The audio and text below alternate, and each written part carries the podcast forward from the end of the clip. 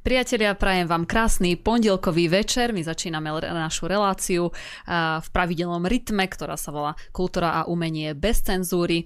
No aj dnes je tu so mnou v štúdiu David Pavlík ako naša technická podpora. Vítajte, tak dnes to bude bez ozmeny, tradične tak ako vždy, myslím, že už to všetci poznáte, píšte svoje maily na redakcia zavinač kulturblog.sk, nech tam Miška dosť, určite aj k téme, skúste písať relácie, ktoré sa týkajú tém, ktoré sa tu preberajú, relácie o kultúre, nie že tu budete dávať otázky na Miňa Mazurek a podobne.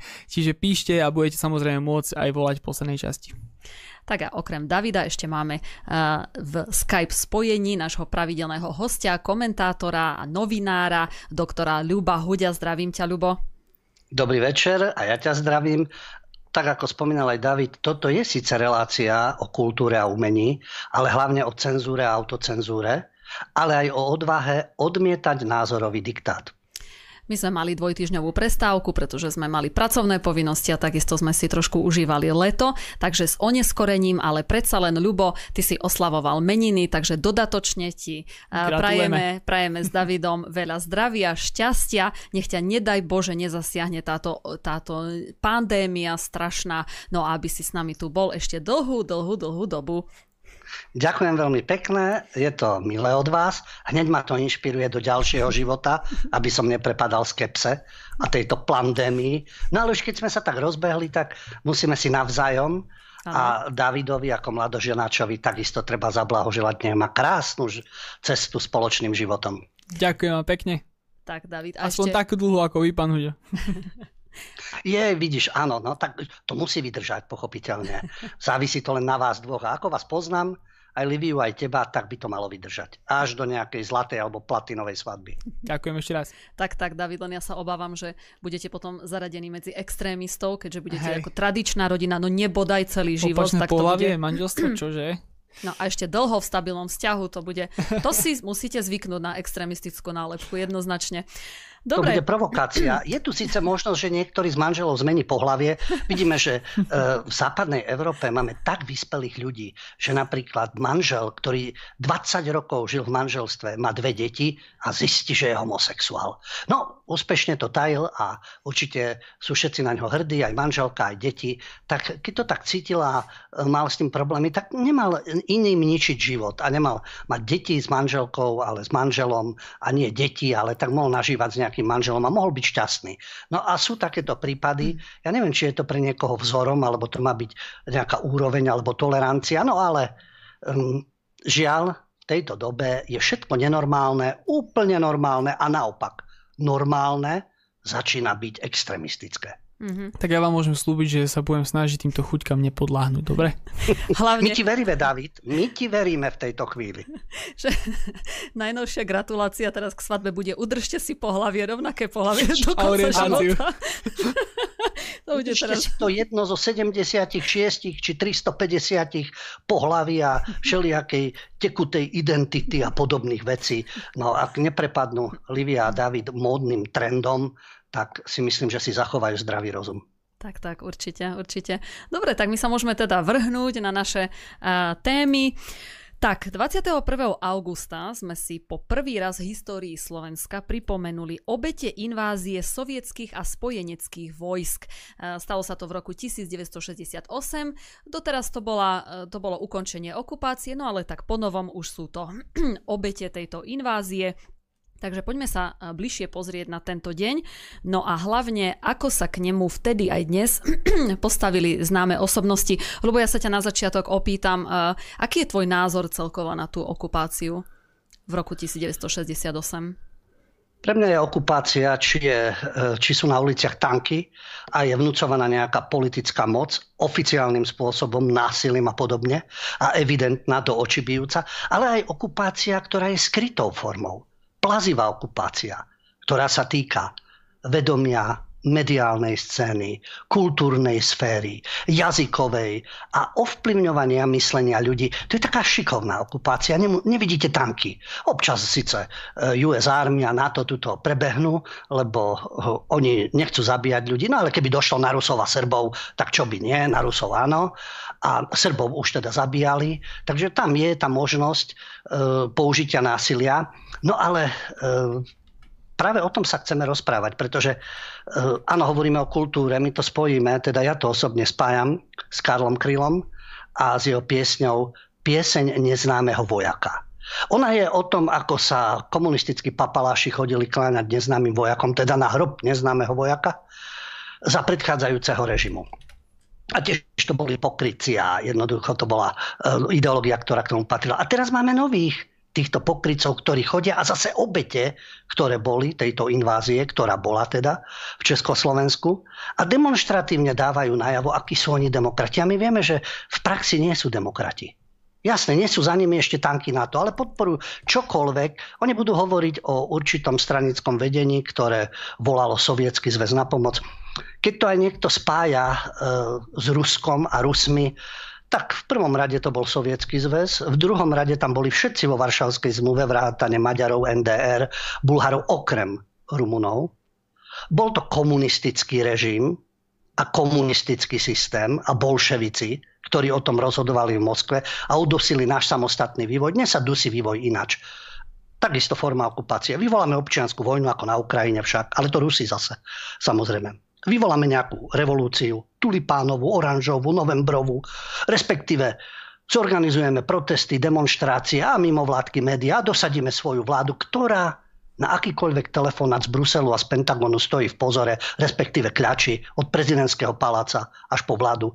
To nie je okupácia. Nie, lebo nie je tak viditeľná. Je pravda, bolševici boli barbari v tomto a prišli s tankami aj Američania prišli takisto do Vietnamu a e, kade tade. V Latinskej Amerike to šikovne robili, dosadzovali svojich diktátorov. Keď už nepomáhalo, tak vtrhli do Grenady alebo kdekoľvek inde. Čiže ono to s tou okupáciou, no ale tu sa vytlka politický kapitál. A áno, 68 tanky Varšavskej zmluvy. Ešte by som tak na okraj, pretože minister obrany, kolaborant Nať, ktorý by pre US Army robil aj čističa topánok, mal také vyjadrenie, že E, bratské slovanské národy nás napadli. Áno, boli tam Rusi, ale medzi nimi aj Tadžikovia, Uzbekovia, Kazaši a tak ďalej, čo všetko bolo v sovietskej armáde však. Medzi tým tam boli Maďari, medzi tým tam boli e, Nemecká demokratická republika. Takže keď hovoríme o slovanských bratoch, znovu sa k tomu vrátim. To bola bolševická komunistická invázia. A už keď sme pri tom, ja si myslím, že Jaroslav Naď ako minister obrany nie je úplne obmedzená postava, svojim správaním áno, ale svojimi vyjadreniami. Nech si naštuduje a on to asi vie, len robí zo seba hlupaka. Kto spliekol komunizmus a bolševizmus do slovanských krajín? Kto to bol? Aké etnikum? Aká náboženská skupina toto spustila? Ktorá mala výsostné postavenie? A keď sa aj diktátori obklopovali práve z tejto skupiny, toto, budeme hovoriť o nejakej bratskej pomoci v rámci určitého vyvoleného etnika, ktoré si už stráži svoju pozíciu paragrafmi. Aha, a už sme tu, tabuizovaná téma. A teraz sa k tomu dostávame, pretože premiér, no tieňový premiér, alebo oficiálny premiér, ale v tieni je psycho, ex-premiér Matovič, tak teraz tento oficiálny premiér Eduard Heger, pri tej príležitosti, keď bol pred Univerzitou Komenského, a tam naozaj teda boli zastrelení ľudia, veď e, takto to býva v rôznych, v rôznych týchto konfliktoch a aj pri revolúciách, prevratoch a podobne. Takže áno, to, sú, to súhlasí. Danka Košanova, Stanislav Sivak, Jan Holík, zabití gulkami sovietských vojakov v Bratislave na Šafárikovom námestí. No a dnešná Kamarila a Čvargelita teda prichádza k Univerzite Komenského, Kryl by im zaspieval, ešte aj toho zneužívajú, preto sa to týka kultúry. Prídu tam a e, tento súčasný premiér, ktorý je plne v tieni e, psycho, bývalého psychopremiéra a dnešného psychoministra financí, hovorí o tom, že už v januári 1968 dochádzalo k odstraňovaniu cenzúry, slobode cestovania.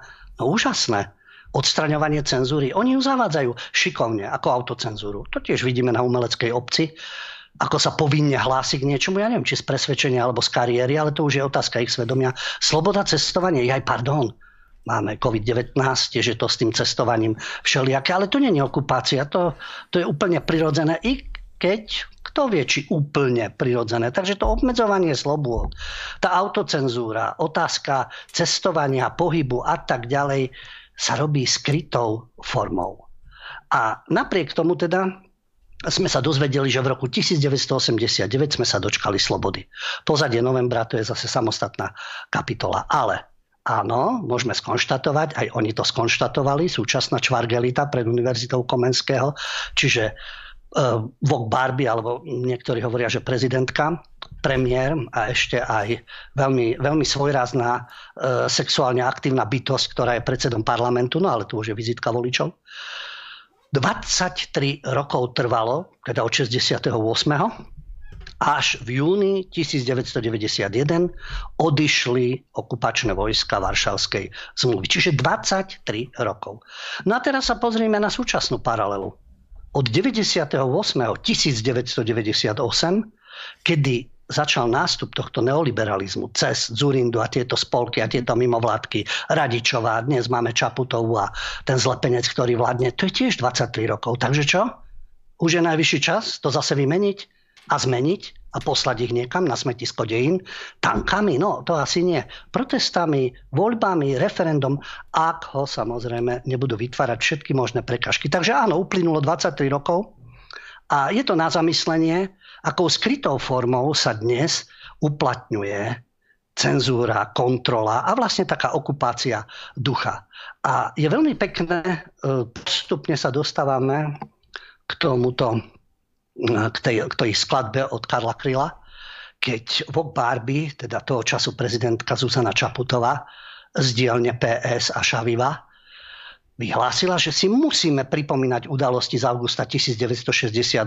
Ja si tiež myslím, históriu si treba pripomínať a hlavne, čo sa vyjadrila aj vo Barbie, aby sa nepripustilo falšovanie a skresľovanie histórie. Plne súhlasím. Ale falšovanie a skresľovanie histórie nie len pokiaľ ide o august 68 o rôzne historické obdobia. Aj tie, čo nie sú populárne, aj tie, na ktoré sa vzťahujú paragrafy, lebo vyvolená skupina, nedotknutelná. Takže nefalšujme históriu, neskresľujme, uvádzajme všetky fakty a neprenasledujme, nie, hovorím my, vcítil som sa do Vok Barbie a do Hegera, neprenasledujme historikov, ktorí majú odlišný názor na základe faktov. A toto oni stvárajú. Takže o akej slobode, o akom falšovaní, skresľovaní histórie a podobne, uh, mali by si uvedomiť, ale oni si to neuvedomujú samozrejme. Oni falšujú, skresľujú, vyťahujú určité obete a podobne. Ale ten čas už uplynul. A ja len dodám na záver celej tejto akcie, ktorá bola pred Univerzitou Komenského, hovorím klobúk dolu pred obeťami, tí ľudia, ktorí protestovali, pred tými obeťami, to nemá s týmito prisluhovačmi a kolaborantmi novodobej okupácie oveľa taktickejšej. Nemajú tie obete nič spoločné. A Karel Kryl, ako som spomínal, mal tú pieseň neznámeho vojaka. Keď hovoril o tom, správa z tlače, obe delegácie položili vence na hrob neznámeho vojaka. A on tam v tom texte hovorí v čele klaka, cnostné rodiny a náruč chryzantem, čierna saka s bolesťou zohranou. No, vieme, že Vok Barbie plače, kedy treba a usmieva sa, kedy treba na povela a títo pseudopolitici takisto. Ale Karel Kryl pokračuje. Je to síce k inej dobe, ale všimnite si tú podobu.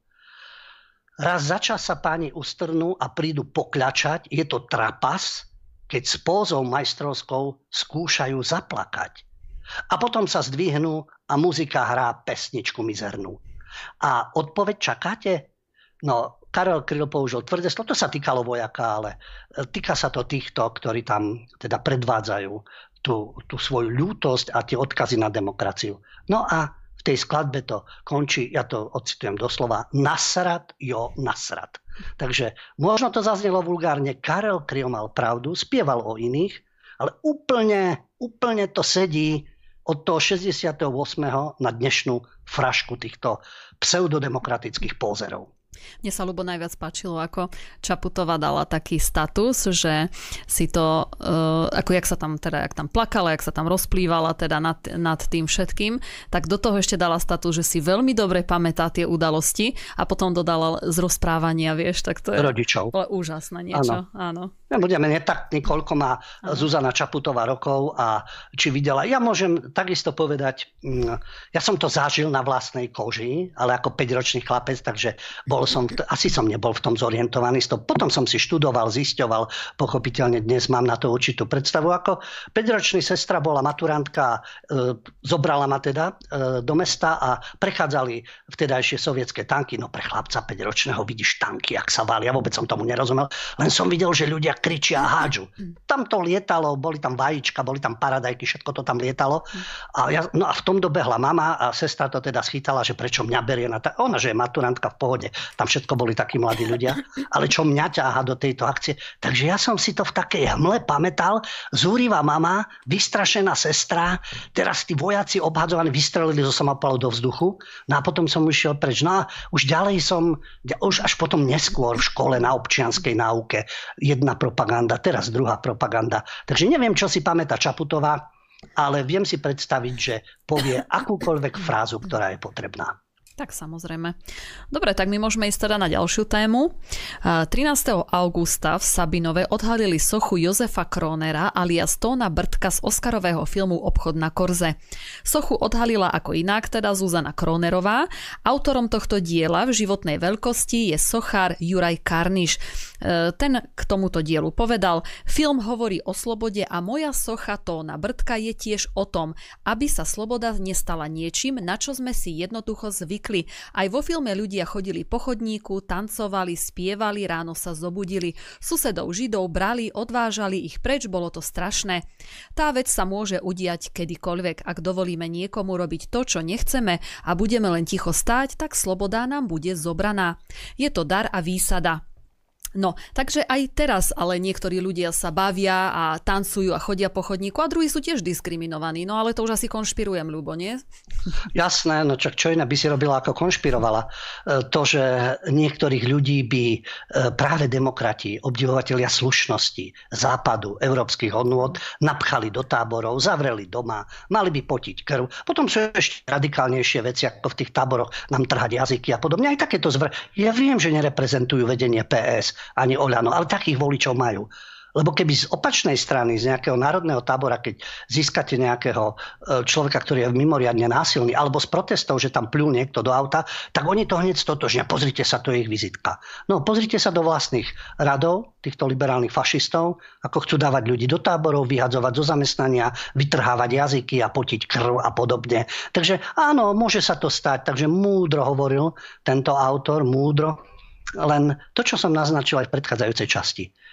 My nemáme iný film. My sme to už niekoľkokrát v reláciách hovorili. Jedine Tóno Brtko, Sabinov a obchod na Korze. Nič iné poriadne sa nenakrútilo. A to je jedno, či to dostalo Oscara alebo nie. Teraz čo, čo dostane Oscara, tomu sa budeme kláňať? To sú nové modly? Obchod na Korze v 66. získal amerického filmového Oscara za najlepší cudzojazyčný film. Vtedy dostal tú sošku Oscara režisér uh, Kádar. A ten film sa nakrúcal v Sabinove. No, takže v Sabinove je filmová postava, nie reálna historická, filmová Tóno Brtko, ktorý mal teda švagra, príslušníka Hlinkovej gardy a tak sa dostal e, k židovskému majetku, k chatrajúcemu obchodíku, kde sa predávali, myslím, nejaké gombiky alebo niečo úplne ako tak strašne zbohatol, že už sa ani lepšie nemohol mať. No ale to, čo som naznačil na začiatok, tu sú vyvolené skupiny, ošetrené paragrafmi a keď si pozriete ten film, e, tri veci sú tam dôležité. Je to za slovenského štátu, je tam marizácia a trpí tam židovka. Áno, históriu si vysvetľujme, čo všetko predchádzalo tým veciam, prečo sa tak diali. Tu nejde o to niečo ospravedlňovať, ale uvádzajme si všetky fakty ktoré súviseli so slovenskou históriou. Lenže tento film, ako si naznačila Kronerová, tá Eh, ako je to herečka a hráva aj dobre, ale myslím si, že tak žije trošku zo slavy ocka a takisto to, tento obchod na Korze, to je absolútny kult. Na čo myslíte, kto bol ešte ambasádorom tohto projektu? Môžete trikrát hádzať. Hádať Pavel Traubner. Známa to sionistická postava na Slovensku, ktorý zničil nejedného človeka a noviny, len preto, lebo všade vidí antisemitizmus a fašizmus. Takže máme to na Brdka, jasné. Sabinovčania už predtým, teda tí, ktorí sa tým zaoberajú, už predtým robili rôzne aktivity. Je tam interaktívny filmový chodník, kde si dáte e, QR kód a môžete konkrétne scény vidieť z daného filmu. Ja neviem, či ešte nejaký taký film má niečo podobné. Potom je tam odliatok e, teda teraz to na Brdka, predtým replika filmového obchodíka Rozálie Lautmanovej, to je tiež postava ako filmová, nie je skutočná. Pamätná tabuľa, ktorá je tam od 2004. Takže tam je veci, ktoré sa týkajú vyfabulovaného, stávali sa také príbehy, ale a Brdko a Lautmanová a pochopiteľne tie hodnotenia, že skrachovanú židovskú gale, galantériu, teda zdedí tento Brdko a on mimoriadne zbohatne. Tak ja už neviem, že čo sa dá zbohatnúť na galantérii, keď si pozriete film, tak asi ťažko niečo mohol zbohatnúť. No, komunisti ten film veľmi neobľubovali. Jednak nemuseli sionistov, lebo robili s nimi čistky v 50. rokoch. Paradoxne však golem, vlastný golem ich zničil Slánsky a spol a všetci tí, ktorí boli okolo.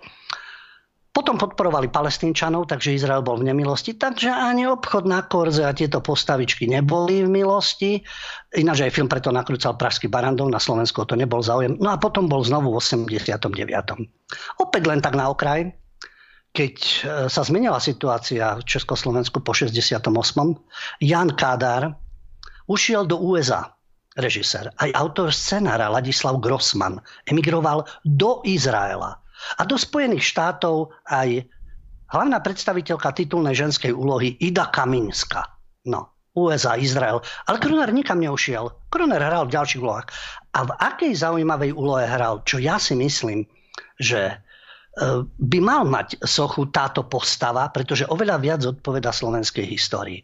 A tiež je to filmová postava, literárna postava, majster Pichanda. To je Jozef Kroner, takisto ho hral nie Brdko, majster Pichanda, v diele Tisícročná včela.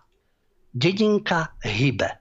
Celý dej románu a potom vlastne to známe dielo, myslím, Jakubisko ho nakrútil, sa odohráva práve v rodnej obci Hybe, v rodnej obci autora Jaroša. A tam je zaznamenaný e, slovenská história. Od 1891 do 1918. A tiež je to filmový príbeh. Na čo je Brdko Lautmanová. A tá ten román Tisícročná včela je oslavou práce. Nemusí vždy byť arizácia, len aby sa oni v tomto vrtali a vytlkali z toho kapitál.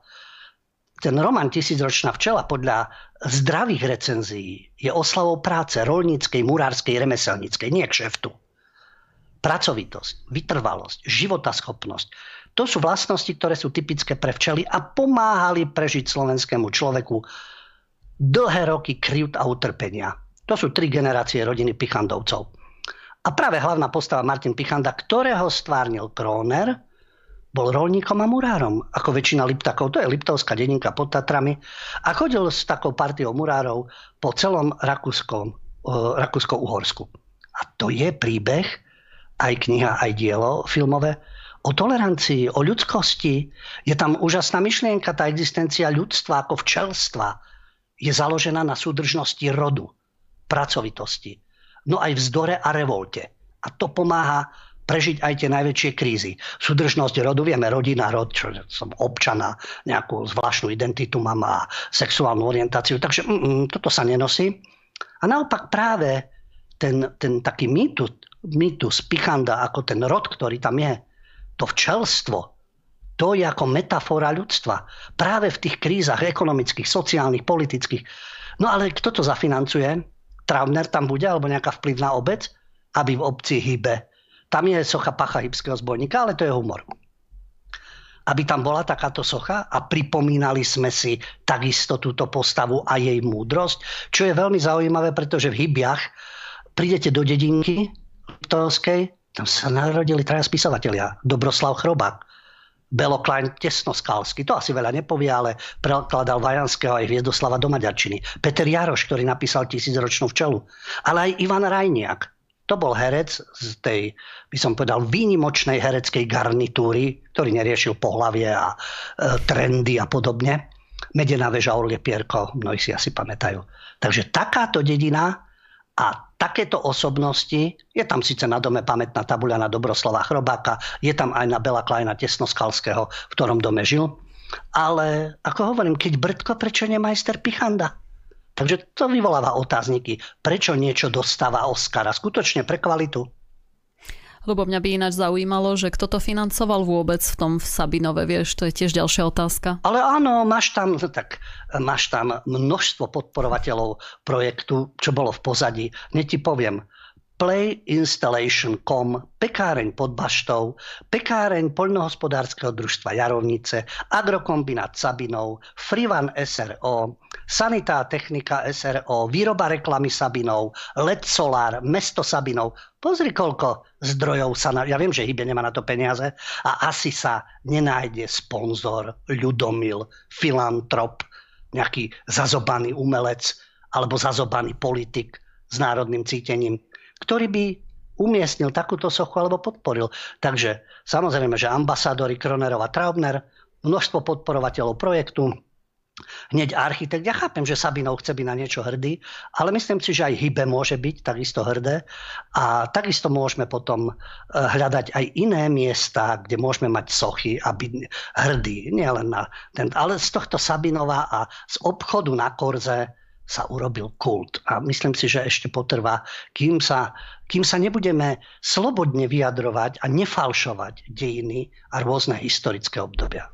No ja už som sa zľakla, že išli peniaze z Bruselu, z eurofondov, vieš, do toho sa Nie, tu si pomohli tak zase, ako tam bronzový odliatok, e, brdka, to zase asi nie sú až také náklady, nejaké sú, ale vidíš, tam bolo 6 alebo 8 sponzorov, podnikov sa dohodli, mhm. no a pekne zasponzorovali, kto vie, čo je aj v pozadí, ale jasné, obchod na korze, nech si to pozrú ľudia, nech si to stiahnu a nech sa na to pozrú, lebo nič iné v tom čierno-bielom filme nevidíš, len gardu, dvojramenný kríž, slovenský štát, utrapená židovka, lebo nič iné na Slovensku sa nedialo tieto roky. No. A to sa bude neustále pripomínať. Takisto 68. Ale ja znovu hovorím, pripomínajme. Pripomínajme každé historické obdobie a slobodne sa o ňom vyjadrujme. A stavajme sochy každému, kto si to zaslúži. Tak, dobre, kým budeme pokračovať, tak si teraz dáme krátku prestávku a potom sa uvidíme. Sme späť po prestávke, bavíme sa o slovenských osobne, osobnostiach, no a v, tom, v tejto téme budeme aj pokračovať.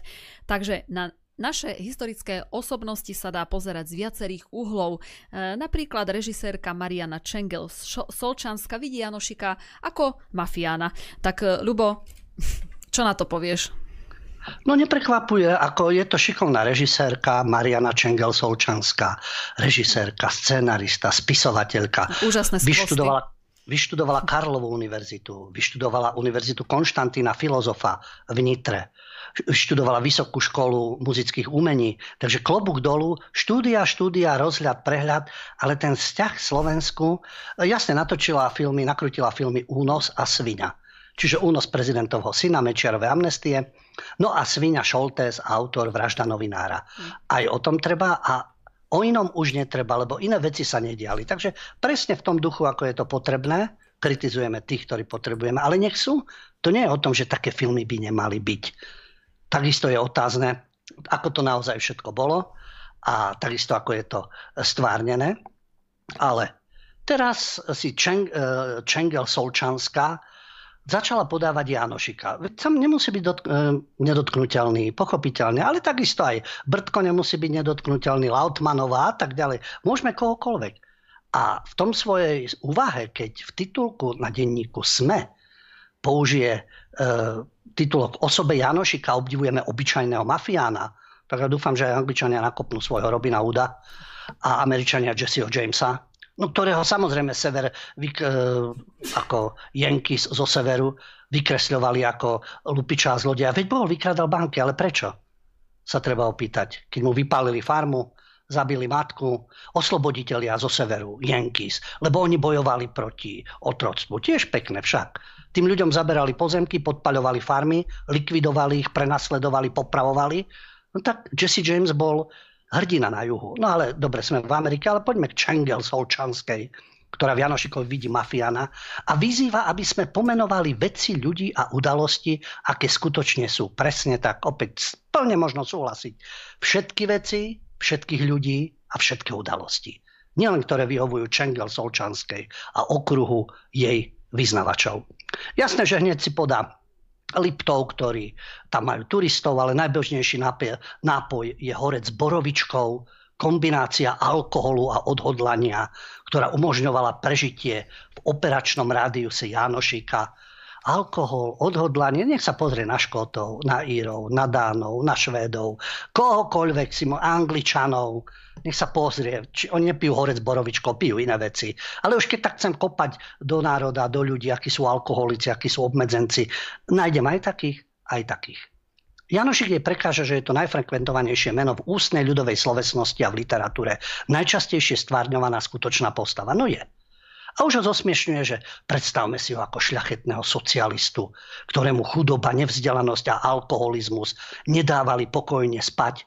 A nevzdelanosť a alkoholizmus, opäť sa môžeme pozastaviť, kto na nej usilovne, ale veľmi usilovne pracoval a pestoval a zneužíval. Nebudeme menovať však lebo Čengel, Solčanská spol majú na to paragrafy.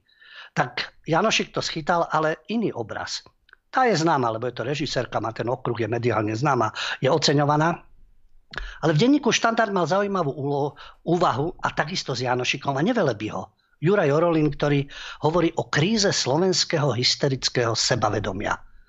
Čo má vplyv na ďalšie časti našej spoločnosti a kultúru. O kultúre sa bavíme. Takže ubehlo už viac ako 100 rokov od rozpadu Uhorska. Teraz e, bude 30. E, privítame 30. výročie obnovenia slovenskej samostatnosti. Ale vyzerá to tak, že ako píše aj tento autor, že si nedokážeme nájsť vlastnú cestu, čo sa týka výkladu našich dejín.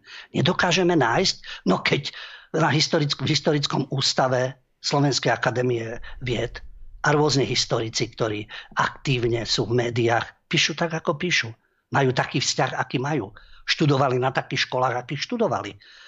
Takže naozaj autor dobre hovorí, že mnoho Slovákov sa na vlastnú históriu pozera skrz deformujúceho skielka a tým deformujeme aj našu slovenskú kultúru, zjednodušene povedané Janošik, Halušky, Valašky. To vyhovuje Čengel Solčanský, ale tuto pekne poukazuje na to, že pochopiteľne e, byť Slovákom, k tomu byť Slovákom patrí o mnoho, o mnoho viac ako len údiť síry a stiažovať sa na veľkomožných pánov. A stále je zvykom, že mnohí Slováci majú len veľmi neurčitú predstavu o Slovensku, o Slovákoch, od rozpadu Veľkej Moravy až do začiatku týchto našich národných prebudení. A v zahraničí je úplne iný obraz a prispievajú k tomu umelci, samozrejme jedna z nich spomínam. O Janošika sa bijú Poliaci, takisto či je ich, ale my budeme na ňo kýdať. Nie? Samozrejme. Moritz Beňovský, šľachtic, cestovateľ, takisto Poliaci, Maďari, máte tam ulice pomenované. No a čo my tu? Za socializmu bol jeden seriál, Moritz Beňovský, Adamovič hral Morica Beňovského ktorý bol skritizovaný po čiernu zem a nikto už nič ďalšie, no čo, čo to budeme nakrúcať, veď na čo nejaké historické povedomie a kultúrne povedomie. Nám stačí svinia a únos a, a Šoltes a Solčanská, ale veď nech sú ale nech je niečo aj iné, a nie tí trapní Slovania, ktorí boli nakrútení. Takže autor dobre poukazuje na to, že problém je tu, že v Slovensku, v širokej sfere inštitúcií, tam, kde sedia tí platení štátom, chýba historické sebavedomie, ucelená koncepcia, aby sme si vykladali svoje dejiny sami. Nie, že nám vládnu cudzie zdroje z maďarských, z českých a rôznych etník a máme tu skreslené náhľady. Takže Nemáme len Janošika. Spo, spomeniem ďalšiu osobu, ktorej neviem, či poznáte, ale mnoho ľudí sa asi s tým menom stretlo. Aký bol dokument, aký film, aký herec to bude hrať. A mohli by Američania dať Oscara, ale mm, to asi nie. O kom hovorím? No hovorím o Michalovi Bosákovi. Mm. Jeden z najbohatších Slovákov v Spojených štátoch amerických. Obyčajný rolnícky chlapec a vybudoval finančné impérium. Prišiel do Spojených štátov, mal dolár vo vrecku triedil uhlie, pracoval ako baník a stal sa z neho americký bankár. Vymyslené podľa slniečkárov? Nie. Michal Bosák má totiž svoj podpis na 5, 10 a 20 dolárovej bankovke. Takže keď dostávate výplatu v eurách, alebo v dolároch, alebo sa z nich tešíte, mesežníkov a spol, tak sa pozrite na 5, 10 a 20 dolárovú bankovku. Nie je tam nikto z Izraela. Je to Michal Bosák. Okrem iného je jeho meno aj na Pittsburghskej dohode. On vybudoval finančné impérium a pomáhal potom Slovensku s finančnou gramotnosťou. Človek, ktorý pracoval na poli s rodičmi a mal len základy vzdelania, vedel čítať, písať a počítať. Vo svojich 16 rokoch išiel do Ameriky a vrátil sa ako človek na americkej bankovke a šéf finančného impéria.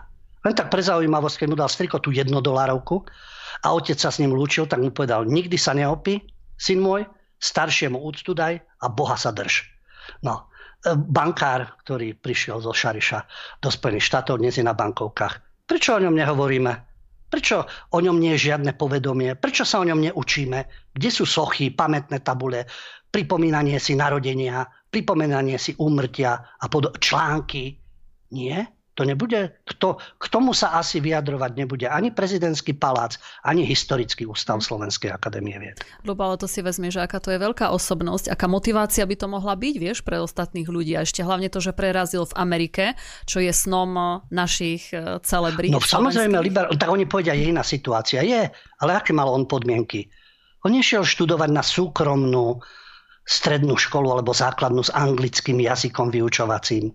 Nešiel do Oxfordu ako tupelo z ministerstva zdravotníctva, ktoré v rámci slobody chcelo posielať ľudí a označovať za tupela, ktorí nie sú zaočkovaní, ale ide do Oxfordu však ďalší Šimečkovci a tak ďalej. Čo z toho, že šaškovali na západných univerzitách?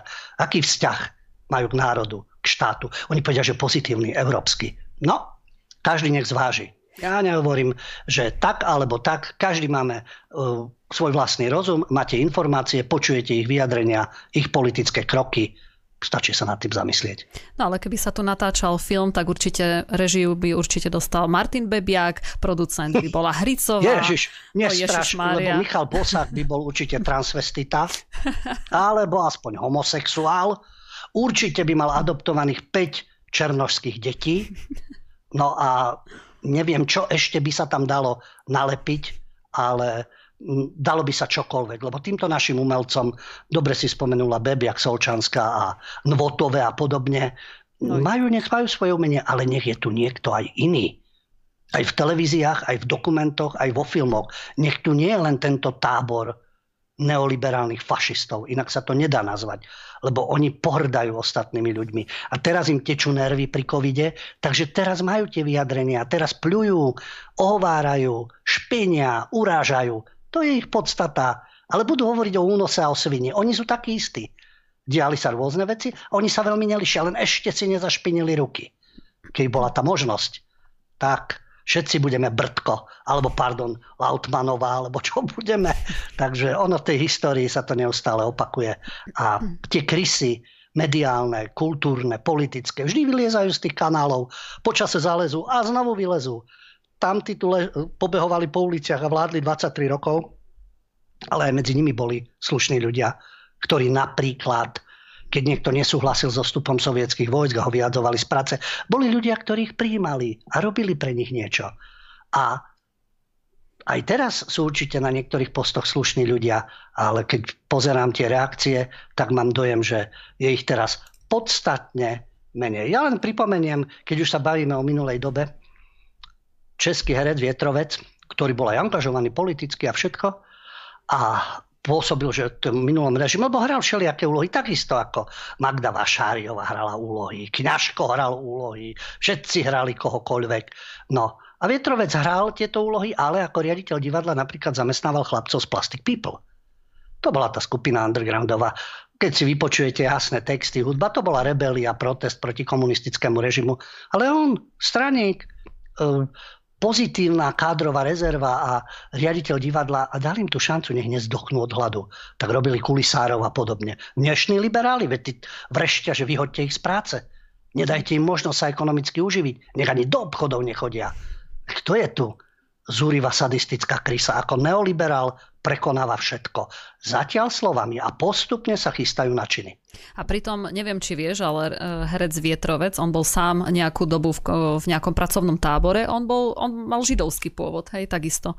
Ale proste nakoniec bol ešte aj strane. Keď hovoríme, jasné, e, keď hovoríme o rôznej dobe a o tých ľudí, ktorí boli pri moci a čo urobili a čo neurobili, kde by taký Lasica, ktorý už je teda nebohý, alebo niekto z týchto divadiel by zamestnávali, jej, keby sa niekto preriekol, že má vlastenecké cítenie, že je patriot, nebodaj nevolil PS spolu, nebodaj uznáva tradičnú rodinu a myslí si svoje EÚ o EÚ a NATO a povie to nahlas, tak by ani Rauty nepripravoval ani e, kameru, príslušenstvo by nenosil, ani osvetľovača by nerobil. Len keď drží hubu. Takže toto sú oni, toto je ich práva tvár aj v tzv kultúre alebo skôr pakultúre. No a už keď sme pri tom odpore, tak spomenieme aj českého speváka Dana Landu, ktorého už sme tu viackrát teda e, spomínali, pretože ale má takú novinku, lebo spustil novú internetovú stránku, ktorá vyzýva všetkých, aby sa postavili na odpor proti vládnemu teroru a opatreniam. No a v tom sa odvoláva priamo na listinu základných ľudských práv a slobôd. No a Landa vyhlásil, citujem, my občania máme z ústavy právo na odpor, to znamená vzoprieť sa štátnej moci, ktorá koná v rozpore s demokratickými princípmi. A, takže je to možno, že taká aj motivácia, že by sme aj my mohli takouto cestou ísť, lebo tak Landa je známy tým, že on a, využíva vš- všetké možné spôsoby, aby, aby dosiahol to zrušenie aj opatrení a celkovo toho vládneho teroru. A, Ľubo, ty si videl túto stránku? Áno, žlutý, špe, žlutý spendlík, čiže žltý špendlík, žlutý špendlík, CZ tam Daniel, ale Daniel Landa má za sebou bohatú minulosť a aktivity a takisto im dlho leží v žalúdku. A keď nemajú čo vybrať, tak vyberú samozrejme z 90. rokov a vyberú Orlík a e, Karel Godmit Uns a podobne. Čo pekná slovná hračka, lebo to mal Wehrmacht na opaskoch Godmit Uns, Boh s nami ale Karel Gott je takisto už nebošník. A tak sa slovne pohrali. Vtedy to bolo možné. Je dnes, čo by stvárali, čo by stvárala kultúrna obec, respektíve, jak za minulého režimu, kultúrny front. Kultúrny front s Bebiakom a Solčanskou a s, s rôznymi týmito salátovými a podobne je, čo by ty spustili, keby sa niekto tak pohral. Na Daniel Landa teda hovoril práve na odpor to, čo si aj ty citovala a čo uvádza, súvisí to s tým, aby neboli obmedzované občianské slobody. A v tej výzve je to o tom, že obnovme normálny, zmysluplný život bez nezmyselných plošných uzáverov, uzavierok. Dajme právo deťom chodiť do školy bez rúšok, testov a očkovania. Nikto nesmie byť k ničomu z toho nútený. Vyhoďme vládnych priekupníkov vakcín a testov zo skorumpovaných sedadiel zabraňme falošným, falošným elitám v ponižovaní, obmedzovaní a okrádaní ľudí. Nenechajme si šľapať na hlavu. Aj u nás by sa žiadalo, no tak poslanec Ďurica je tiež spevák, má e, dobrý repertoár, ale už má vlastne stranické tričko v rámci republiky. Ale takisto Daniel Lanta sa svojho času, keď bol koncert v Bratislave, vyhlásil, že Ondrej Ďurica je e, slovenský Landa. No, takže aj Ondrej Ďurica ako poslanec robí, čo je v jeho silách. No, Landa má samozrejme iné povedomie v Českej republike a dávno bol um, terčom pre všetky tieto pseudosily Klusovcov a tento spolok. Ale vidíte, takto vy, vyzýva, snaží sa teda o niečo a vyzýva na ten odpor a presne pomenúva veci, keď hovorí o politickej zdravotnej diktatúre. My hovoríme covidotyrania, covidofašizmus a podobne. A myslí na deti, myslí na zmysluplný život a na kšeftárov. Mm ktorí z rôznych grantov žijú a komu slúžia. Lebo teraz si spomenul toho Tomáša Klusa, tak môžeme uviezť nádherný kontrast s Landom, pretože Klus e, zase e, obdivuje ekomaniačku Gretu. No a ako s ňou, ako teda vravel, povedal sám, že je s ňou od začiatku na jednej lodi a trápi ho klíma. Takže môžeme spomenúť tento kontrast na druhej strane, ako si, ako si ten Klus aj žije a akú propagandu vlastne on dáva. Že z jednej strany, uh, z jednej strany je eko uh, eko bojovník a uh, z druhej strany zase, zase žije tak, tak, ako nám to povieš. Je to, eh, je to samozrejme iný prístup. Daniel Landa sa zaujíma o to, čo sa deje v spoločnosti. Má nekonvenčné názory, politicky nekorektné. No a Tomáš Klus ide v tom duchu, aký je svetový trend a trápi ho ekológia Všetkých nás trápi ekológia. Ja si myslím, že určite nie sme šťastní, keď sú plasty vo vode, alebo je špina okolo, alebo v lese si urobí niekto skládku, alebo dýchame zlý vzduch a tak ďalej. A oni z toho urobili ekofanatizmus. Oni majú radi to slovo, takže im to pekne dáme, ekofašizmus. A spevák a skladateľ Tomáš Klus, ale hovorím, nech je, ale nech sú aj iní a nech nemajú títo mimoriadnú pozíciu, či už v médiách a tie možnosti manipulovať ľuďmi. A on sa diví, pretože teraz na jeseň budú voľby v Českej republike, a on sa diví, že táto téma nie je v súčasnej predvolebnej kampani veľmi počuť. A pýta sa prečo. Ja neviem, veď e, ekotému má každá strana. Ako znovu. Všetci majú deti, majú rodičov, majú svoje rodiny, chcú jesť zdravé potraviny, chcú dýchať čerstvý vzduch, ak teda neujdu do Thajska, alebo do Karibiku, alebo do Dominikánskej, že to všetko budem vulgárny sprasia, rozkradnú, zničia a potom nabalenými vreckami sa presunú kde si na druhý koniec sveta a budú sa vyvaľovať, lebo ich nevydajú. No, Takže áno, e, ekologické problémy sú aktuálne, ale len na tom postaviť program a navyše veľký ekoprogram a v pozadí hneď máte multikulty, imigranti, zelený údel, obmedzenia ekonomické, vlastnícke. Toto predvádzajú zelení v Nemecku, toto predvádzajú piráti. Tak ako povedala Vok Barbie, hovorme otvorene, aj Solčanská, hovorme otvorene o ľuďoch, udalostiach, politikoch, ale všetkých, nie len tých extrémistických a populistických a tak ďalej, ale o týchto dobrákoch. Takže vráťme sa ku Klusovi keď samozrejme, e, tu sa znovu prejavuje to, že ako oni vnímajú verejnosť, keď okamžite na to, ako sa on divil, ako to, že Eko nie je na prvom mieste alfa omega celej kampane a reagovali tí jeho priaznivci a hovoria, že mm, to je preto, on sa s tým zrejme stotožnil, lebo neoponoval, že pre väčšinovú spoločnosť ich to nezaujíma. Hlavný je futbal, pivo, auto, plné brucho lacného žrádla. No, e, každý, kto sa zaujíma o túto tému, je pre ostatných divný, pometený ekológ. Hlavne, že budú plné krčmy, obchodiaky praskať vo švíkoch a budú plné chladničky žrádla. To sú ich názory. Ja si nemyslím, áno, sú ľudia, ktorí žijú pre konzum.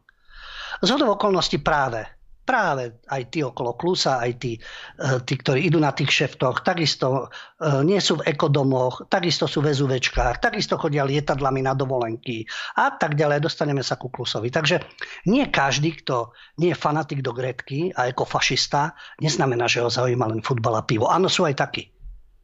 Sú samozrejme. A takisto jeho zmyslom života nemusí byť krčma a obchodný, obchodné centrum a plné chladničky žrádla. Len keby si to tak uvedomili, lebo kľúž je vo svojej bubline a tí, ktorí tam teda prismrdajú okolo neho, ľudia potrebujú niekde bývať.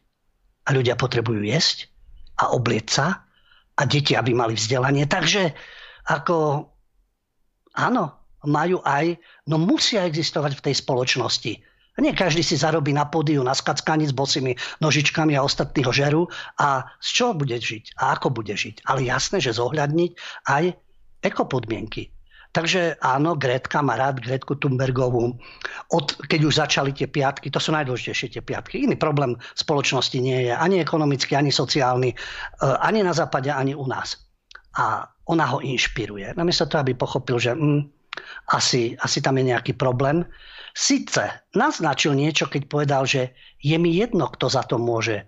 Či človek a motocykle, alebo planéta a jej cykly. Aha, už sa dostávame aj k tomu. Do akej miery to ovplyvňuje planéta a jej cykly jednotlivé? A do akej miery to ovplyvníme my?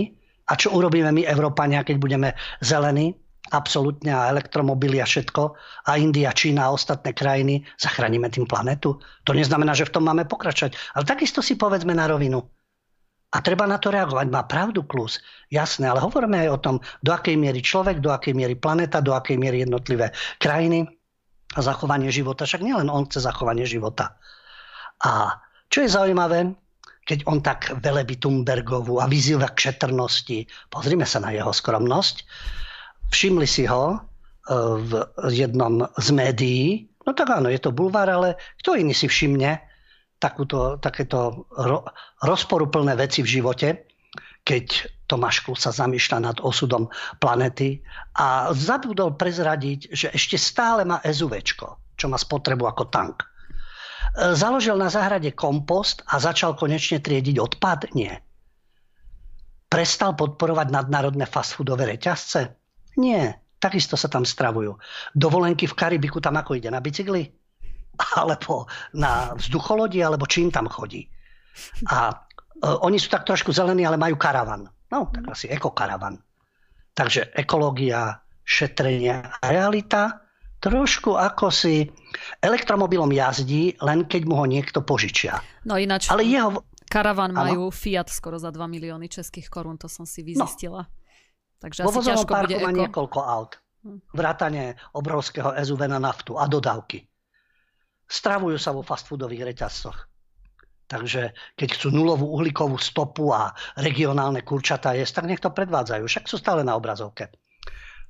Jeho manželka, asi nie je Gretka, Tamarka, ktorá ťaží z toho maximum, sa vyjadrila, než zavárať kompoty a robiť domáce marmelády, to sa radšej budem venovať iným veciam. Asi zachraňuje svet, asi uhlíkovú stopu. Takže má v dobe záhradu a tam môže predviesť, ako funguje udržateľná domácnosť ako rieši uhlíkovú stopu, ako životné prostredie, odpadky, všetko keď e, rekonštruovali, tak sa hádzalo na jednu hromadu a povedali, ale to sa stavia dom, takže to je súčasne poriadku. No tak asi sa mali aj tým zaoberať. Kompost zatiaľ neukázali a to by bolo nádherné, že práve by ukázali, pozrite sa tuto, my spracováme organické zvyšky z kuchyne a záhrady však. A pričom pani Klusová je influencerka, takže rada sa predvádza.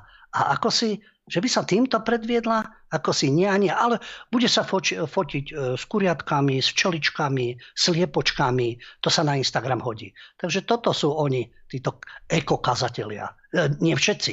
Ja nehádžem všetkých do jedného vreca. Hovoríme o umení a kultúre a hovoríme o osobách a osobnostiach, ktoré ovplyvňujú verejnosť. A pritom žijú ako žijú. Dobre, lebo ďakujeme za info. No a teraz si dáme ešte krátku poslednú prestávočku. Tak sme späť po našej poslednej prestávke. Rozprávame sa s Lubom Huďom. No a Lubo, ja viem, že ty si prednedávnom počul veľmi zaujímavý rozhovor medzi novinárom Rudým Rusom a Vagovičom. Tak nám porozprávaj o tom. Áno, my sme už spomínali to meno, ak vám niečo hovorí Rudy Rus. Nemá s Rusmi nič spoločné ani s inváziou, ani, ani s Putinom. Ale my sme ho spomínali v marci, pretože tento človek, Rudy Rus, 15 rokov moderuje na rádiu FM, čiže verejnoprávnu, reláciu Headbanger. To je o metalovej hudbe. On je obľúbená figurka v SME, v týždni, teraz v denníku N, pretože e, máte správne názory. Aj v hudbe treba mať správne názory. Ja som ho predtým nejak nesledoval, lebo sledujem si sám túto scénu a od relevantných ľudí. Ale čo ma zaujalo, e, to, čo predviedol, predviedol v júli 2018. On totiž v rozhovore pre týždeň, hovorím pečený, varený, sme týždeň, denní gen a verejnoprávna inštitúcia, to ešte v 2012, keď tvrdil, že metal je hudba pre ľudí, ktorí chcú vedieť niečo viac, neboja sa tabuizovaných tém. Ale tabuizované témy nie je len otázka sexu, narkotík a psychopokusov a vidín a tak ďalej. To sa chlapec trošku pomýlil, ale ako správci politickej korektnosti v 2018 v relácii označil martinskú skupinu Ramchat, to je pagan metal, čiže hlásia sa k slovanskej minulosti aj textami, aj svojim výzorom, názormi a podobne, tradíciám, historickým koreňom. Aha, vieme, hlásime sa len po obchod na Korze. Ďalej sa nehlasíme. A túto skupinu Ramchat obvinil, že priťahuje fašistov. No jasné, lebo keby na ňu chodili, neviem, nejaké marginalizované menšiny, skupiny obyvateľstva, určitého etnického zamerania a pôvodu, ale slovanstvo, Slováci a odvolávanie sa na nejakú minulosť. Takže takto to schytal Ramchat a už vtedy mi to bolo podozrivé, že čo to je za človeka. No a teraz mal škandál vo februári 2001, lebo sa zastal Marilyna Mansona. Marilyn Manson, známa to figurka zo Spojených štátov, antichrist, superstar, ktorý e, mal problémy so ženami, tie jeho bývalá snúbenica e, sa stiažovala, že týral ju, ale on žije aj v osobnom živote tak, ako spieva to. Dobre, je to sexuálny perverzák, ten, kto s ním ide, asi to berie na vedomie. No ale on sa zastal, že čo do ňoho rýpu do tohto chudáčika Marilyna Mansona, veď on vlastne, veď dobrovoľne, on tie ženy nedrží priviazané, on ich nedrží v pivnici, nemá s nimi deti a to je čiste sexuálna záležitosť. No, to je jeho názor. Ale keby robil niekde inde, nech si píše, čo chce. Nie za peniaze e, daňových poplatníkov a verejnoprávnej inštitúcie. No a tento status už vymazal, lebo spustila sa kritika, čo to vlastne obhajuje a prečo práve Mensna, pretože e, darmo, že je on ak, veľmi inteligentný. Uchyláci bývajú inteligentní aj masoví vrahovia. A keď už sa zastávame, zastávame Mensna, teda Rusa ho zastáva, že je veľmi inteligentný. No tak aj doktor Mengele bol inteligentný, aj Heidrich bol inteligentný, keď už teda chcete porovnávať. No a kto čo robí, to už sa zdá, že tak mu to vyhovuje. A práve preto sa ho všetci teraz začali zastávať. Strašne bol potrestaný, ale strašne. Nemohol asi 3 týždne vysielať. To bol hrozný trest. Už môže vysielať. No a jasné, že e, títo jeho obhajcovia ho hneď ako advokáti pekne obhajujú. Z jedným z nich je Marek Vagovič. Aktuality SK, Ringer, Axel Springer, hlasná truba neoliberalizmu. Majú takú reláciu na scéne, to je diskusia, a tam si pozývajú ľudí z kultúry a showbiznisu. A Pozvali si teda, Marek Vagovič ako advokát a obhajca si pozval tohto Rudyho Rusa. Čo je však zaujímavé, Rudy Rus vie, ako sa pohybovať v spoločnosti. Ramchada slovanské tradície je fašizmus. Pochopiteľne. Úchylak Manson je v poriadku.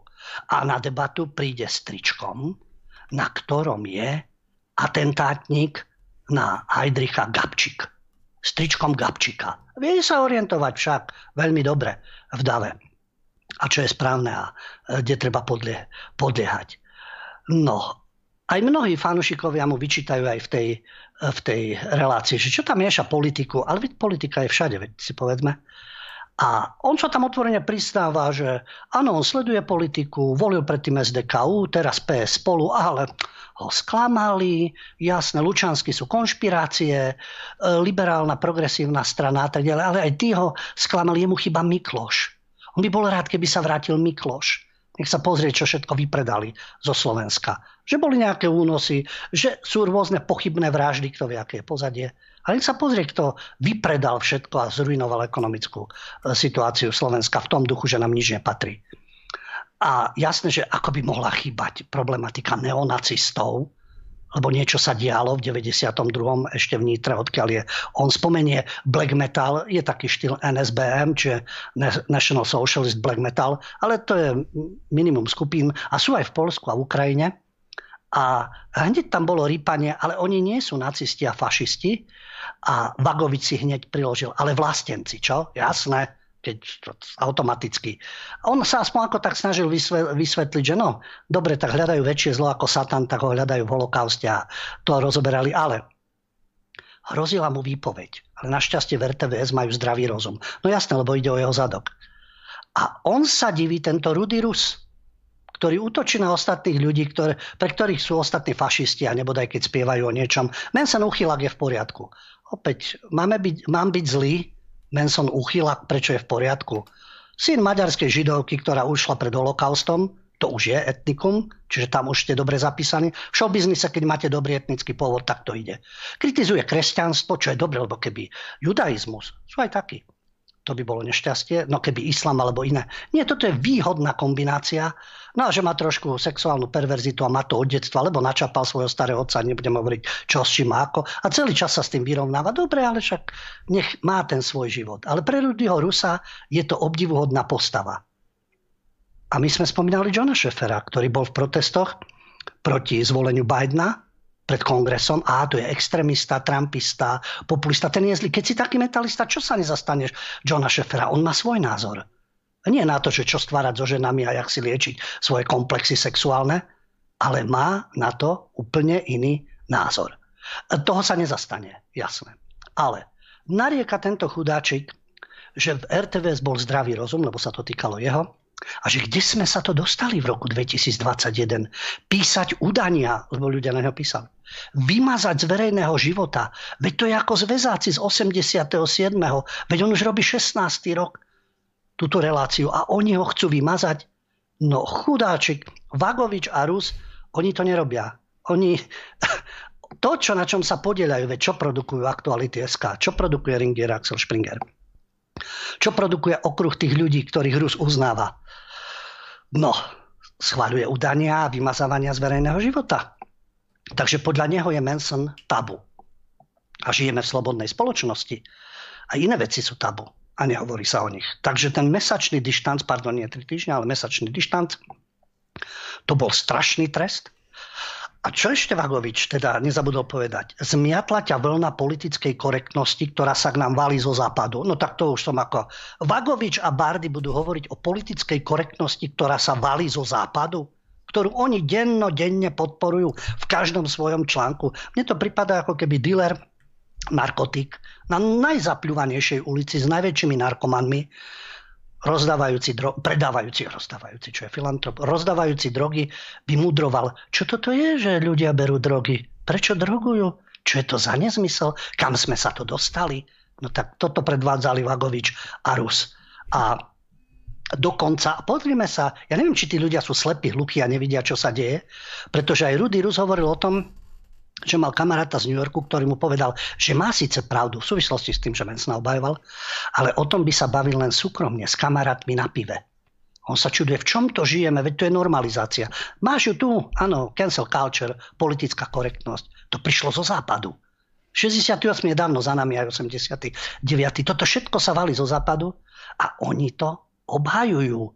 Dokonca sú nešťastní, že udania fungujú, ľudia udávajú, robia si screenshoty. Ja spomenul aj Benčíka, že vďaka tomu sa dostal, vďaka screenshotom do parlamentu, ale on nikoho neudával. Takže Benčík udávač je v poriadku, Manson uchylak je v poriadku, ale iných budeme kritizovať.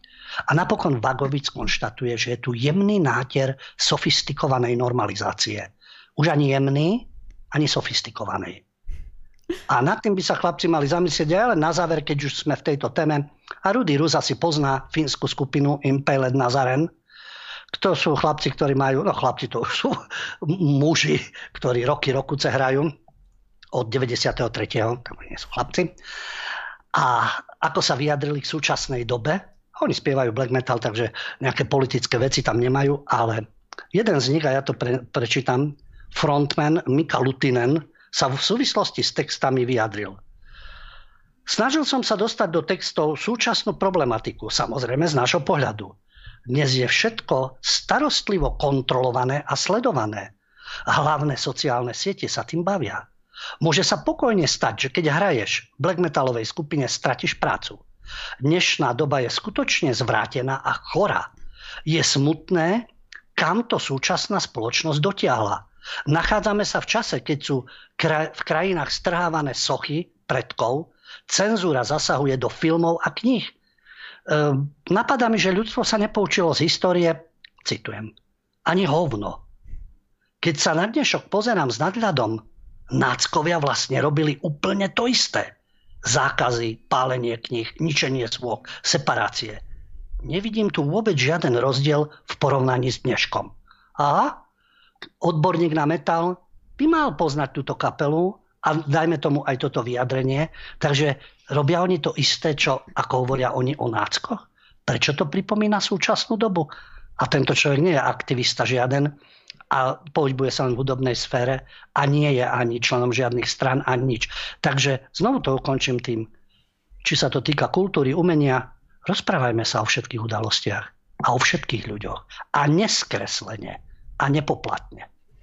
No, lebo to nie je len cancel culture, ale už ako vieme, tak už aj skupiny sa delia na zaočkovaných, nezaočkovaných a mohol by o tom hovoriť aj Bubeník z Offspring, ktorého tiež vykopli nedávno kvôli tomu, že sa nechcel zaočkovať. No a takýchto vecí ešte pribúda, veď už je svet rozdelený na zaočkovaných, zaočkovaných a neobyšlo to ani e, hudobnú scénu. E, kým by sme, kým začneme, e, teda kým dáme priestor našim divákom, aby nám zavolali, tak ja by som ešte veľmi rada prečítala, máme tu dva zaujímavé maily. Takže prvý mail pýta sa Stanka. E, chcem sa opýtať, či ste počuli o ocenení, ktoré dostali Megan a Harry za to, že sa rozhodli nemať viac ako dve, dve deti a tým pomôcť k záchrane planéty. Myslíte si, že niečo také hrozí v budúcnosti aj na Slovensku? Ja som si práve dohľadala, lebo v britské médiá to naozaj uverejnili, takže je to pravda. Dostali environmentálne ocenenie za to, že sa zaviazali, že nebudú mať viac ako dve deti, Harry a Meghan. Tak Lubo, čo na toto hovoríš? Ja na toto ocitujem Kelehena. To je detektív, ktorý je známa postava e, Špinavý Harry to je policaj, ktorý sa nemaznal s asociálmi. V 70. rokoch bola séria kriminálov, kde hlavná postava bol Kelehen, teda Dirty Harry, špinavý Harry a hral ho Clint Eastwood. On je v osobnom živote konzervatívec. A tam sa rozprával s jedným e, človekom slabšieho ducha, ale on bol v policajných zložkách alebo dokonca v Mestskej rade. A on sa otočil na neho a hovorí, vy máte deti?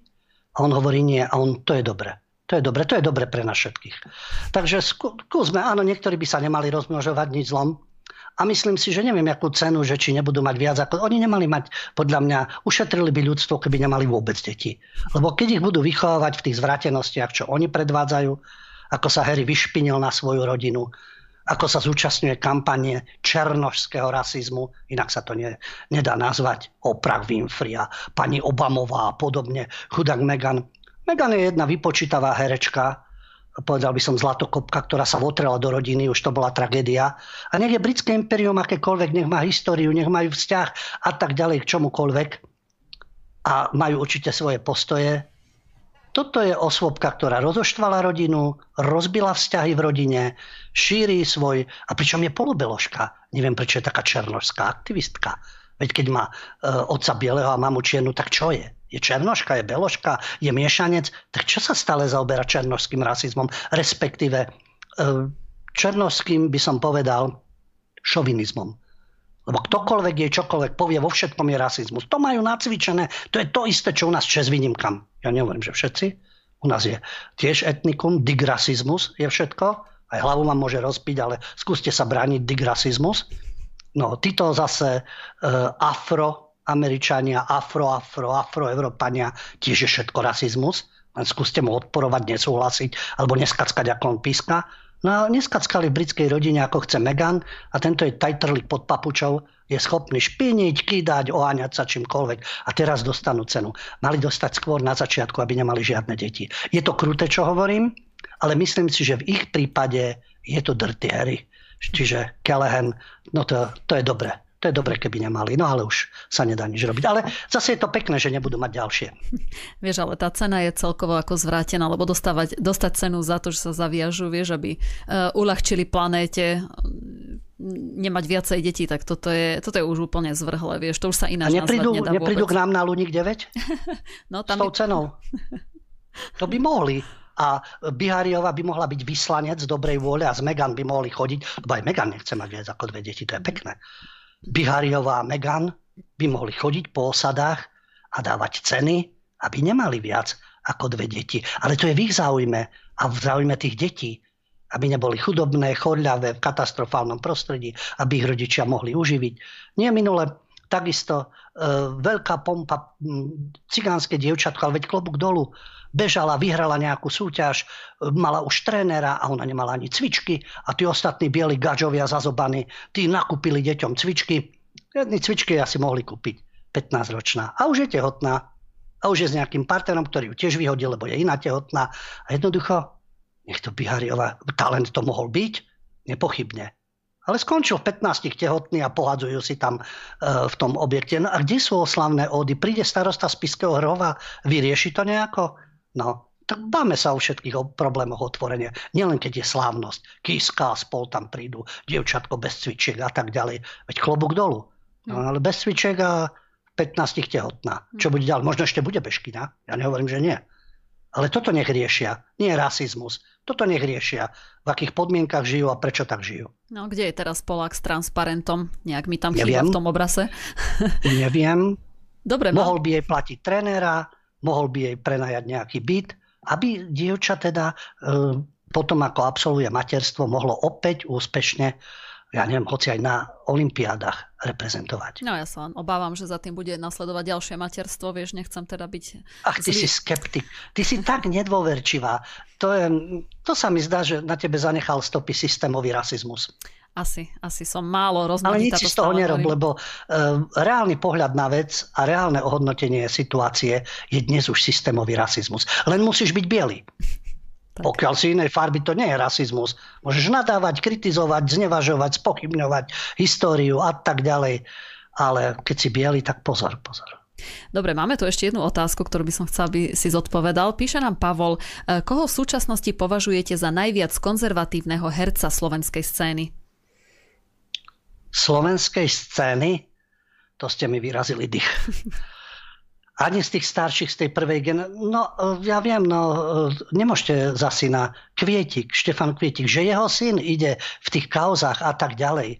No, tak bohužiaľ on e, nemusí e, niesť zodpovednosť za to, že syn sa správal, ako sa správal. Ale Štefan Kvietik, a to je tá stará generácia, Rajniak, Horváth a tak ďalej, Medená väža, Orne Pierko a tí herci, ktorí boli a Gustav Valach a Machata, vlastne Božidara Turzonovová, no aj Milka Vašariová, ale tá už ako spracovaná Magduškou, tí už sú trendy. Takže z týchto žijúcich hercov si myslím odhľadnúc od kauzy dobytkár, od škandálu, ktorý je v tej rodine. Si myslím, že to súčasný Štefan Kvietik, ale už nehrá, pochopiteľne. A z mladých, no e, tiež budem taký naturalistický, aj keď ma zabiješ, nepoviem ti. Lebo neviem.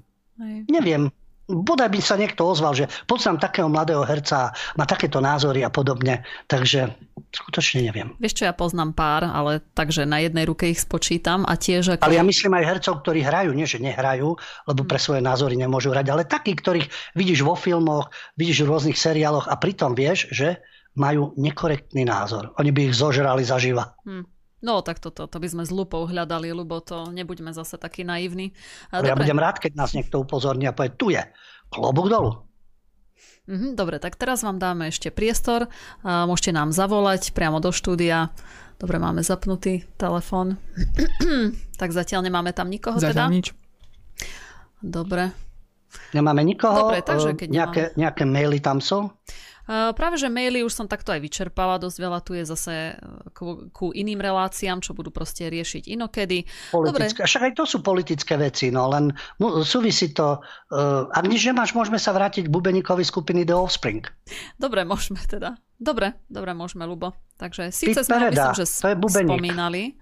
A nie, ja som to mala v správach, preto mi to bolo také Áno. známe minulý týždeň, som to dávala do správ, takže dobre, tak môžeš, nech sa páči.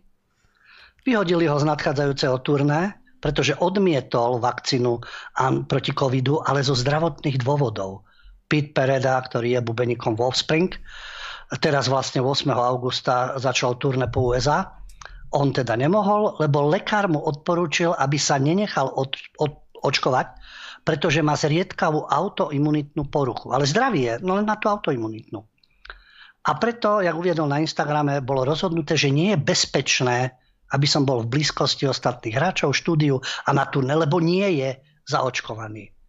On má Giuliano Bareho syndrom, keď, e, pri ktorom imunitný systém človeka poškodzuje nervy.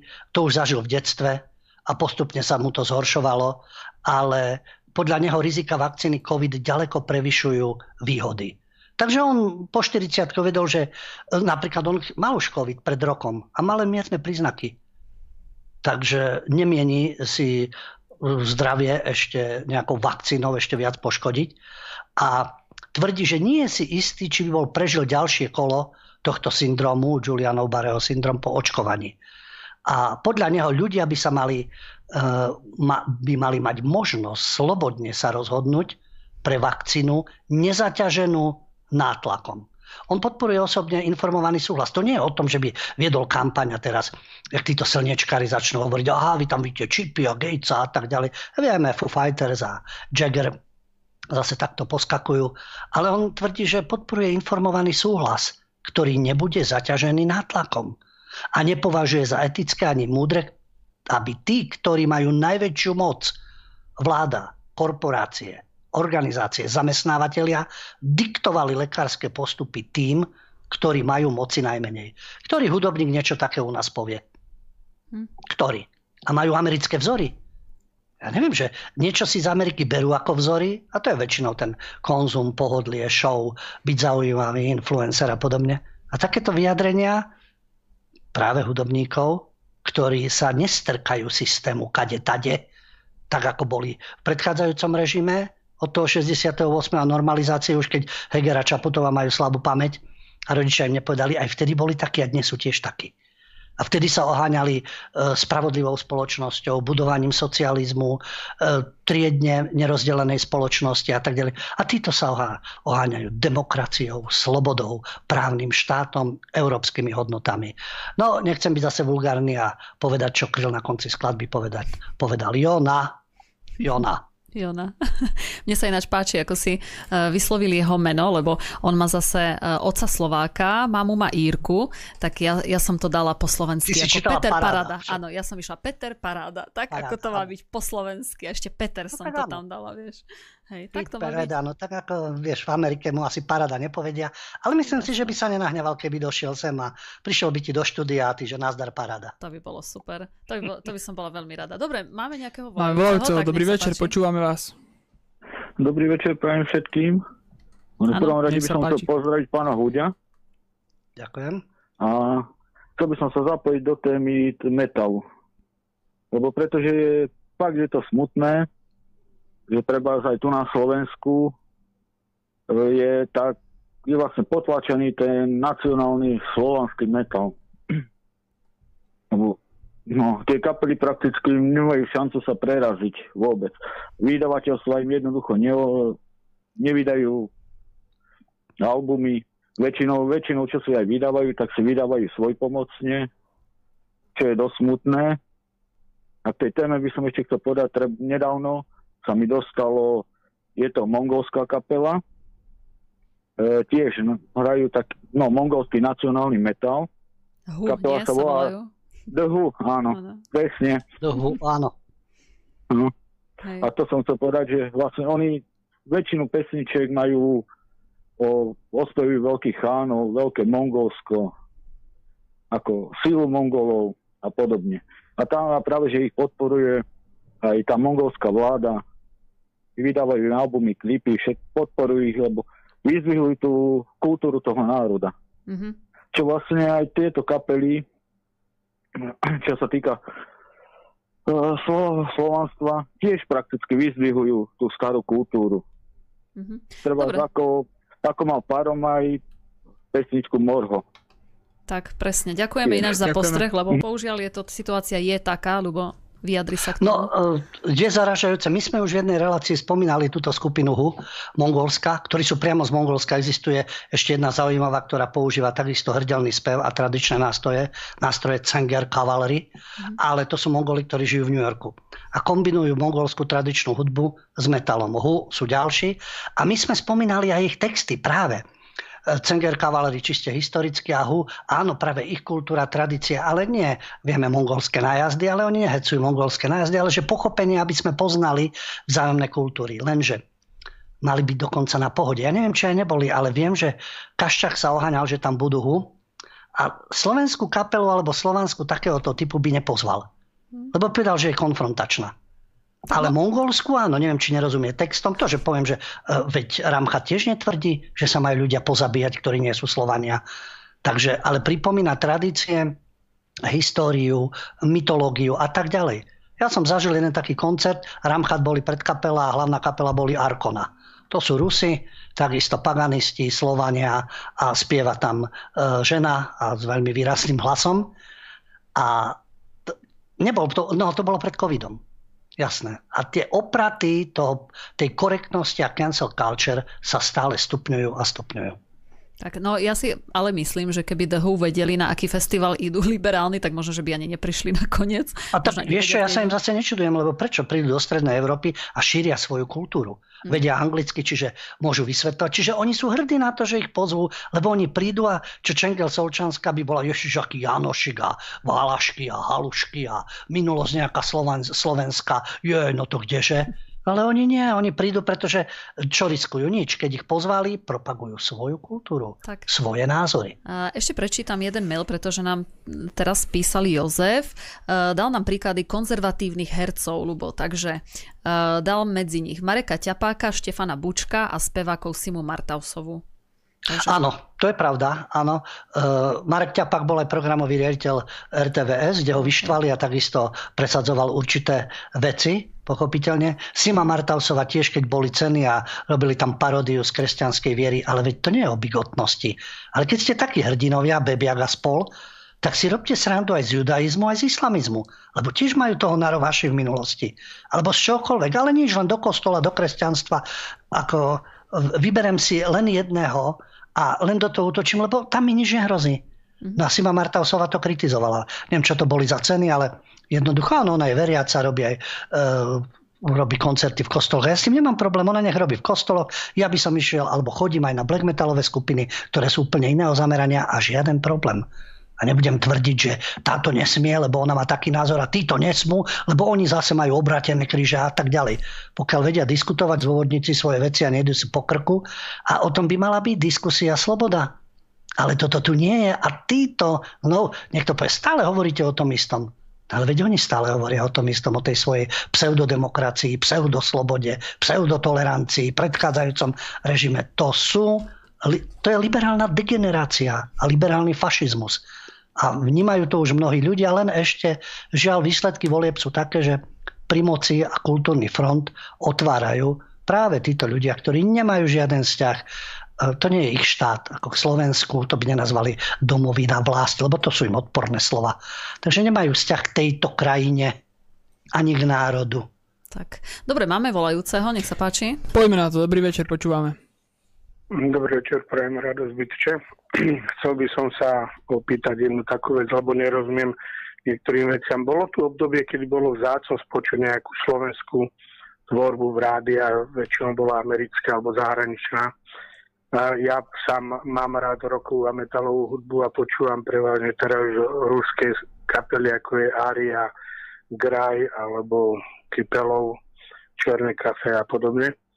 A chcem sa opýtať, e, neviem, či sa za tie skladby, ktoré hrajú v médiách, neplatia nejaké tantiemy alebo niečo také, nejaké peniaze, že či to neslúži aj na také ako keby vyťahovanie peniazí, ktoré sa tu točia v tom priestore mediálnom a ide to tým umelcom, ktorí, alebo do nejakých tých spolkov, No a keď sa čím viac hrá zahraničnej hudby, či to nejde viac potom cez tieto médiá do zahraničia, mm-hmm. či to nie je tým aj vyťahovaný tento, tento fond. A potom, keď niekto, nie, e, kto chce zloknižiť, musí s nimi víca hovorí.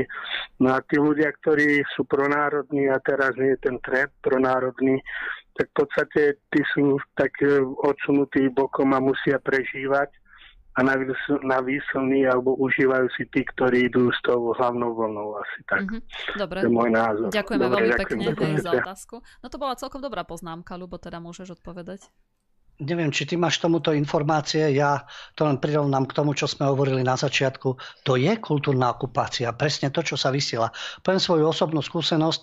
Teraz nedávno som sa stretol s človekom, ktorý pôsobí v médiách, je pôvodom Macedončan, žije tu na Slovensku, bol dokonca macedonský prieskumník v súvislosti s tým, čo tam Albánci stvárali. A rozprávali sme sa o Balkáne, kde tí mladí ľudia počúvajú tú pop hudbu, no veď väčšinou sa počúva pop hudba v ich jazyku a je to prepojený pop a ich folk. Napríklad v Srbsku sa tomu hovorí turbo folk. A oni do, a celé štadióny naplnia. Halia štadióny. U nás nemysliteľné. Ja, no dobre, tak tam e, nejaké e, by som povedal, Elán a podobné veci. Jasné, že aj tí naplnia a Desmod a tak ďalej, že je to Slovenčina spievajú. Ale toto je vyslovene ich folková hudba prepojená s popom a tou atmosférou, ktorá je balkánska a to väčšina ľudí počúva. Aj v Grécku som to zažil.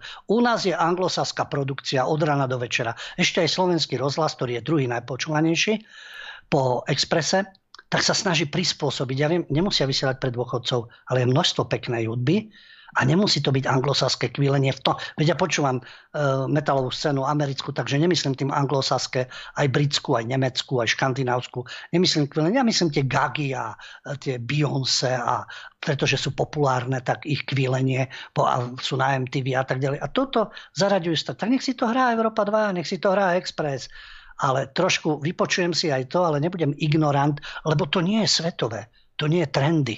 To nebolo na MTV, to nie je v rebríčkoch. No, tak je to otázka prístupu, ale nech si každý počúva, čo chce. ale nech e, nie sú dominantné veci a tí, ktorí ich odmietajú, tak sú automaticky nejakými outsidermi. Alebo teda ako spomínam tú reláciu Rusovu, eh, koľko ľudí počúva, ale tam tiež je to politikum, to jeho vnášanie liberalizmu, lebo on mal vnitre zlé zážitky, lebo jemu sa nepáčia určité vyjadrenia niektorých metalistov. No a čo? Môžeme dať kohokoľvek, či je to z Foo Fighters, Offspring, Pestilence, alebo Impaled Nazaren, alebo z ruských skupín, to spomínam Arkona, je množstvo samozrejme aj iných. To by malo byť. Toto bolo, keď oni o 68. neustále melu, čo bolo, čo oni spáchali po 89. Do 98. to, že boli rôzne negatívne veci, ale dalo sa hovoriť o čomkoľvek, hrať čokoľvek, mať na sebe čokoľvek a od 98. to začali obmedzovať. A teraz budú nariekať, že čo to je plazivá normalizácia, ako to, že chcete vyškrtnúť niekoho z verejného života. Ako ostáva rozum stať, keď, a opäť poviem, kryla keď vrah na ulici o morálce káže. Tak. Dobre, náš čas pre túto reláciu sa už e, blíži ku koncu, takže mne neostáva nič iné, len sa rozlúčiť s vami a s, tým, s týmito mojimi kolegami. Takže ďakujem Davidovi Pavlíkovi, že tu s nami dnes bol. Ďakujem a majte sa pekne. Alebo takisto ďakujem aj tebe, že si nám spríjemnil tento pondelkový večer. Ďakujem za spoluprácu v štúdiu a všetkým našim divákom za pozornosť. Dúfam, že sa znovu v piatok počujeme.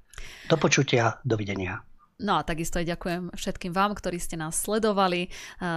Takisto vás pozývam v stredu sledovať o 20. hodine spravodajstvo nášho kultúrblogu. Takže majte ešte krásny večer. Dovidenia.